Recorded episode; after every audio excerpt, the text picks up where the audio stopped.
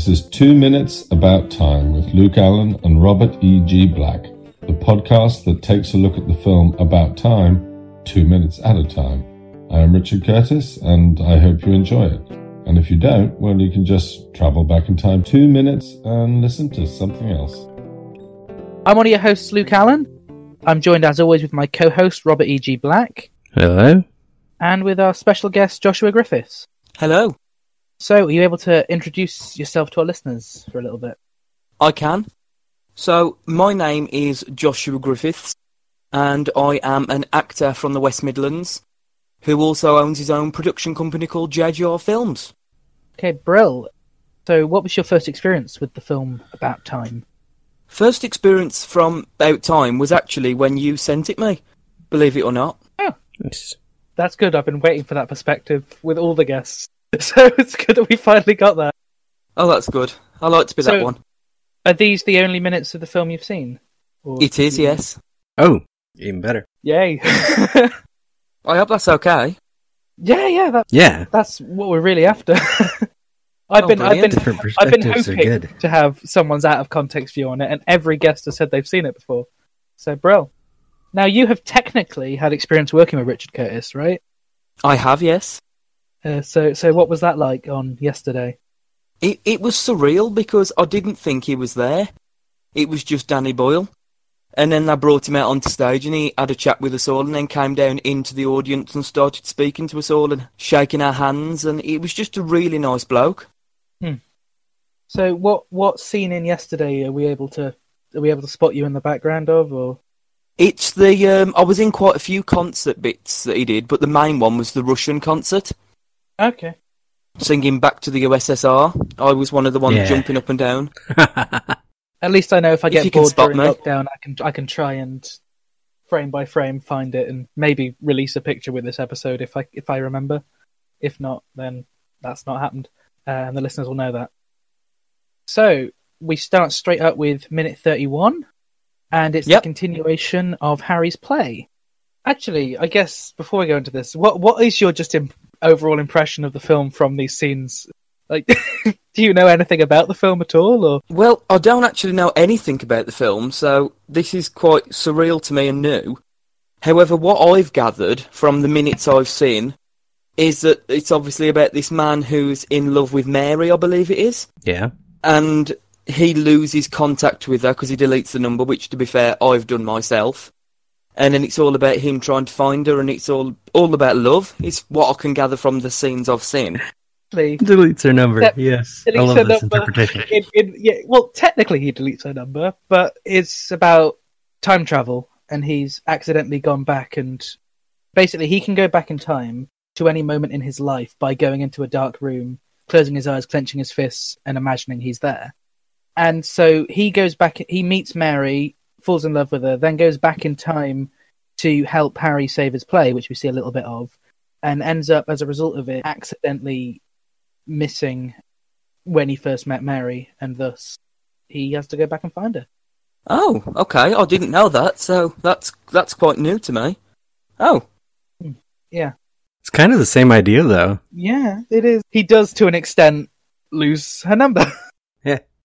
I think I might have to watch this film. well, it is, in my opinion, my favourite film and one of Robert's favourites, so Yeah. I can definitely recommend it. It's a very heartfelt, and we'll try not to spoil too much, I guess, while we discuss as to what comes up later on. Yeah. I guess the the first line we get Well, before you even get to the first line, you've got visuals because the stagehand's getting kind of nervous. The guy playing the uh, soldier that's on trial is like puffing up his cheeks and holding his breath. He's he doesn't know what's going to happen, and then Tim leaves. Yeah, so we can see that Tim and everyone is very uncomfortable at this Mhm. point. and it, it is like one of the times where the handheld is a lot more a lot more present. Yeah. Tim carries carries on, goes into the uh, little wardrobe space before, I guess, going back in time to give him the lines. Although I, I understand that, I guess from this, Joshua, like it it isn't clear that he's gone back in time. he could have just produced them somehow anyway. Well, how I saw it, and this is my opinion from never seeing the film, is when he disappears and goes in behind that curtain. I actually visioned him writing out the lines Yeah. because obviously it's I think it's his brother or friend that is the one that's wrote the play. So I imagine that he'd just gone behind this curtain and wrote down the lines and then disappeared to try and show the actor the lines. Is how I saw it. Which in a roundabout way is what he did. Yeah, just I We've didn't know about the time travel. The least, yeah. we said we've possibly given you some of the least time travel minutes in the film, apart from later on in the film, I guess, when it. Well, we won't say. Honestly, over the minutes that I watched, I didn't know at all that he'd time travelled or anything, so that came as a shock to me when you said that. Well, it, Richard Curtis obviously doesn't do sci-fi very much, except this and his one episode of Doctor Who. Yeah, it, Um, it sounds really good. I love time travel, so I shall definitely be making the time to watch it. I I like the time travel concept. I'm not a big sci-fi fan. This definitely isn't sci-fi. like it's li- like like with yesterday. It's like this is the rules of the universe. We're not going to focus on how and why it is. We're just going to tell a story with it, which I think is the best way to go go about it. Really, so it's not stuck in logistics of time travel. It's just let's tell a story with the ability. Sounds really interesting. But anyway, I guess it's kind of pointless for us to keep discussing the main point of the film, as we assume the listeners probably know it by now. so, uh, so yeah, so Tim just sort of, as he passes Harry, is sorry, excuse me, sorry. Um, and then we have, does he repeat the line, or are we back in time when he says, "Does the so does the prosecution"? We're back in time, aren't we? Yeah. From the transcript, I couldn't tell. Yeah. So then the judge says the line, "So does the prosecution have anything final to add?" Wherein Tim calls upon Richard E. Grant's character, who I'm pretty sure isn't named. Well, he's not credited, so I guess He's not credited, yeah. so he calls upon Richard E. Grant's character and shows him the uh, the lines which he's written on the cardboard. I love that he went back in time to write these and still just managed messy cardboard. yeah, he could have he could have set things up like on stage to remind him or something. Yeah. Or he could have done what he did with Richard Griffiths earlier and just asked him to go back and have Yeah. a look at the lines. So he shows the the cards which read, "Gentlemen, I regard today's proceedings with the utmost gravity," which of course is then repeated by him. Nevertheless, let us be clear of one simple, and that's the point in which our minute ends. So obviously we've got like the shots of the audience, but it is it's shot reasonably similarly to the previous minute we did last week. Yeah. Is there anything much to talk about the way that it's shot? oh, there, there's a great moment where Harry looks at Tim's empty seat, and I was imagining like you could have a whole plot line where Harry realizes that Tim always disappears when things go really well, and being really confused by that. Yeah, that's true. I hadn't even noticed Harry. I've seen so many times, and I've not never never twigged Harry looking at Tim's seat. I think, yeah, I think Tom Hollander. We've noticed, especially with this, like he he is really good at the sort of subtle background acting. Mm-hmm. But yeah, I, I just love how handheld this whole th- the whole film is really because it's it's weird because that can sometimes really get on my nerves when I'm watching a film and it's too handheld, but it it works a lot more with the tone of the film really, and obviously the shakiness becomes slightly more present in this point when it's tense than to when it's just casual handheld in like the house scenes and stuff. It feels more like you're actually right there with them. Yeah, I mean this this is one where really you know the literally because the line carries on, it goes straight on into the next minute. Do should we just go straight on? Mhm. Is there anything Yeah. specific? Josh, Nah. have you got any sort of final comments this minute before we go straight on to minute thirty-two? No? And it's great that the uh, prosecutor, Richie Grant, is trying to interact with the play and the audience, even though he keeps having to look to the side of the stage. So he keeps spinning around between lines. Yeah, it proves that he's like a proper actor, you know. He's trying. But he's he's still trying, and he doesn't think it's all lost at this point. So then, yeah, we go straight into minute thirty-two, where he carries on the line and salient thing. It is the life of a guilty man, and um, And the audience goes crazy.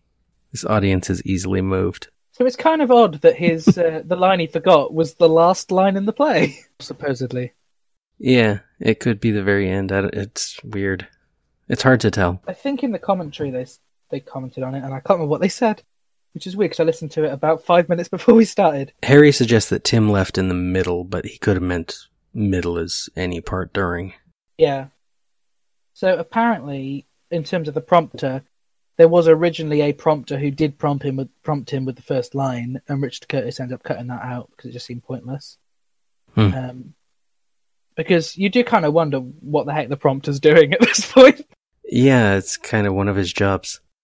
So, Joshua, with you being an actor, I mean, I don't know what whether you've done much theatre. Have you? And have you had or seen any experiences like this where someone has forgotten their lines at a major moment? I have, yes. Um, I've I've been on the West End, so I've done that a couple of times. And to be fair, that's one thing I commented on the the way that they did the whole line prompting, and Richard E. Grant's character really played up to the fact that he hadn't got his line, but he still wanted to stay in character. And it, to be fair, it's something I've done as an actor on stage. Completely forgot my line, panicked, and had to wait for the prompt to tell me the line while I'm sat there acting as if I haven't forgot the line. So I think that was beautifully portrayed. Obviously, Harry then takes all the credit, and it's like he's finally got you know what he's been after for so long. Yeah, he's happy. He's yeah, it's so weird to see him happy. Tim did good. So Harry then says, as Tim walks down into the entrance space, one of the actors appeared to have actually fallen asleep. Oh, here's the little prick who walked out halfway through. You missed the best scene, you little twerp. it's just, yeah, it's like even when he's happy, he he still has to have a go at Tim. Yep. Although it kind of makes sense. I Like- love that line. I think it's brilliant.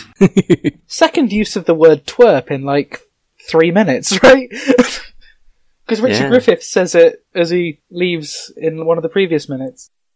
And actually, Joshua, you don't have much of Richard Griffiths in your minutes at all, do you? No, You can just spot him in the background. He doesn't do anything. Well, this was actually the last film Richard Griffiths did before he passed away, and it was just a cameo in this.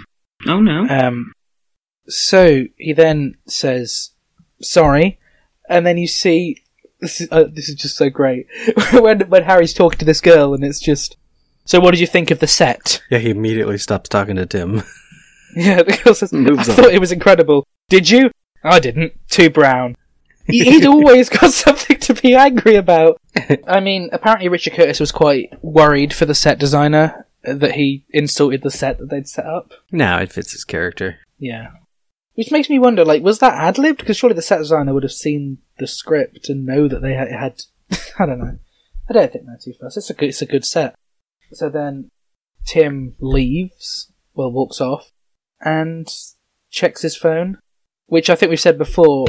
Even 2013, this is a dated phone, Yes. and he can't find Mary. Well, and to be fair, even if he could find her, she's still at the restaurant right now. It's only ten thirty. That's a good point. So he could just go to the restaurant, right? Well, he does. But why? That, that's a bit I don't understand, which we which we do get a glimpse of. Is uh, why does he have to run there? Like, couldn't he go to a dark place near the? I mean, the restaurant is a dark place. Like, yes, it would be weird for him to just appear out of nowhere, but surely there are other dark cupboards he could come out of, or does he always have to come out of the same? well, since he never went there, maybe he can't travel there anymore. That makes sense. Like if he erased it, he no longer can go back to a moment there. It's only two miles. He's he can run. wait, you even have you figured out the geography of this? Yes. As I said to you before, Joshua, this is like the difference in, in effort and prep for the show. I watched the commentary beforehand, and Robert studies every single element. I wrote down the contacts on the phone. You, you have to be organized. I was looking at that. Yeah. Right. So yeah, is there any? Is there anything worthwhile to mention in the content in the context Well, of this he film? he might have taken the uh, tube because we do see him running up some stairs as part of the montage of him running. So he might not have run the whole two miles. He's got a friend called Michael Lizard. Well, it could Or- be well, that's the nickname. a friend who has a lizard because he also has Mike work. Mm. He just knows different mics. I guess it's, it's just it's an it's an interesting way to remember a friend. And like Mel Uni could be Mel from university. I, I, I can't cope with that at all, to be honest. I'm I'm a very controlled person with my phone contacts in that I've got everyone alphabetical by surname, including my parents. But they're not mum and dad, they're down by their proper names, just so I can find everything easily alphabetically. There is a great detail at the restaurant at the end of this minute. The lettering in the window backwards says Waffle House. okay. I don't know if this place just serves waffles in the dark or or what?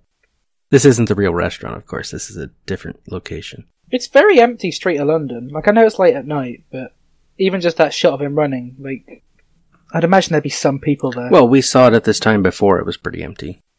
It is weird, but it's consistent. but that's true. We get that with the tube station as well, don't we? Yeah. Like, I, I can't imagine any point like later on in the film when they're in the tube station where it would ever be that empty. So, Joshua, have you got any sort of comments on this minute as a whole? No, the only thing I put down was the um, fact that I thought it was quite a comical element. That they, obviously I didn't know about the time travel, but I thought it was quite a comical element that the number had disappeared out of his phone because, like I say, I know technology does that quite often. You put something in, and then next minute you know you can't find it. Hmm. And he's got an old phone, so it's like, make it could happen. Yeah, I, I mean, I, I'm trying to remember what phones would have been present mostly in 2013, but that's iPhones were already out for a few years at this point, yeah, so that's still. so this is an old phone. Well, he does actually say, doesn't he? Yeah. When he meets Mary, I thought this phone was old and shit, so I guess that makes sense. And I think it is wonderful that we literally do get the comments with Mary on the phone. Like, you know, the fact that he makes such a point of how important the phone is once he's got her number when we first meet them. Mm-hmm. And then now it's gone, so. So yeah, I mean, there must be more to comment on in this, but I don't know what what is. No, because half the minute is just him running. Oh, we can talk about Tim's run, actually, which was described by Bill Nighy as like a rabbit, and they're very confused as to why Tim runs in this way. he claims he was running in character, and th- that is not the way that Domhnall runs, but it, it is quite an interesting run. I didn't even notice anything weird about it. I gotta look again. Yeah, it is a little silly, actually, yeah. I don't find his run to be weird. Fair enough. I mean, I don't know how I run. Like, I've not really paid much attention to how people run. I think it. I don't know. There was something slightly odd about it, and the fact. But I only noticed it because I commented on the commentary, to be honest. So, yeah, have we got sort of anything final to say about this? Obviously, it's a slightly shorter episode for our listeners. nah, 32's simple. He solves the prosecutor's problems and has to run. So, Joshua, where can our listeners find you on social media? Um, they can find me on Facebook, Instagram, and Twitter. My Facebook is just Joshua Griffiths. My Twitter is at Josh Josh G ninety eight, and on Instagram it's Joshua Griffiths too. Bro. And Robert, where can listeners find you? Uh, lemmingdrops.com or Robert E.G. Black. Listeners can find me on Twitter at llama underscore bottle zero. They can find my Instagram at the Ginger Luke. They can find me on Facebook at Luke Allen Film. Everything I do, podcasts, short films, newspaper articles, radio appearances, all that at lukeallen.co.uk. And this show is available on Facebook, Twitter, and Instagram at Two Mins About Time. And you can also join our Facebook listeners group, The Cupboard. Thank you so much for listening to this episode. And I've, I've run out of goodbyes, to be for it. honest. Au revoir. You need a new I didn't prepare these. Or I need. I do need a list of different goodbyes. Joshua, do you know any interesting ways to say goodbye? Because I, I had a few, and then they've all. I ran out of them all. I say ta I th- have we done Tatar? Yeah, I, I think so. Well, we'll double up. Yeah. Oh, there's Oh, Toodle There we go. This is our second Oh, Tatar. that's a good one. Hmm. I genuinely can't remember which ones we've done. May- may- Maybe we've. Yeah, sure. Bye.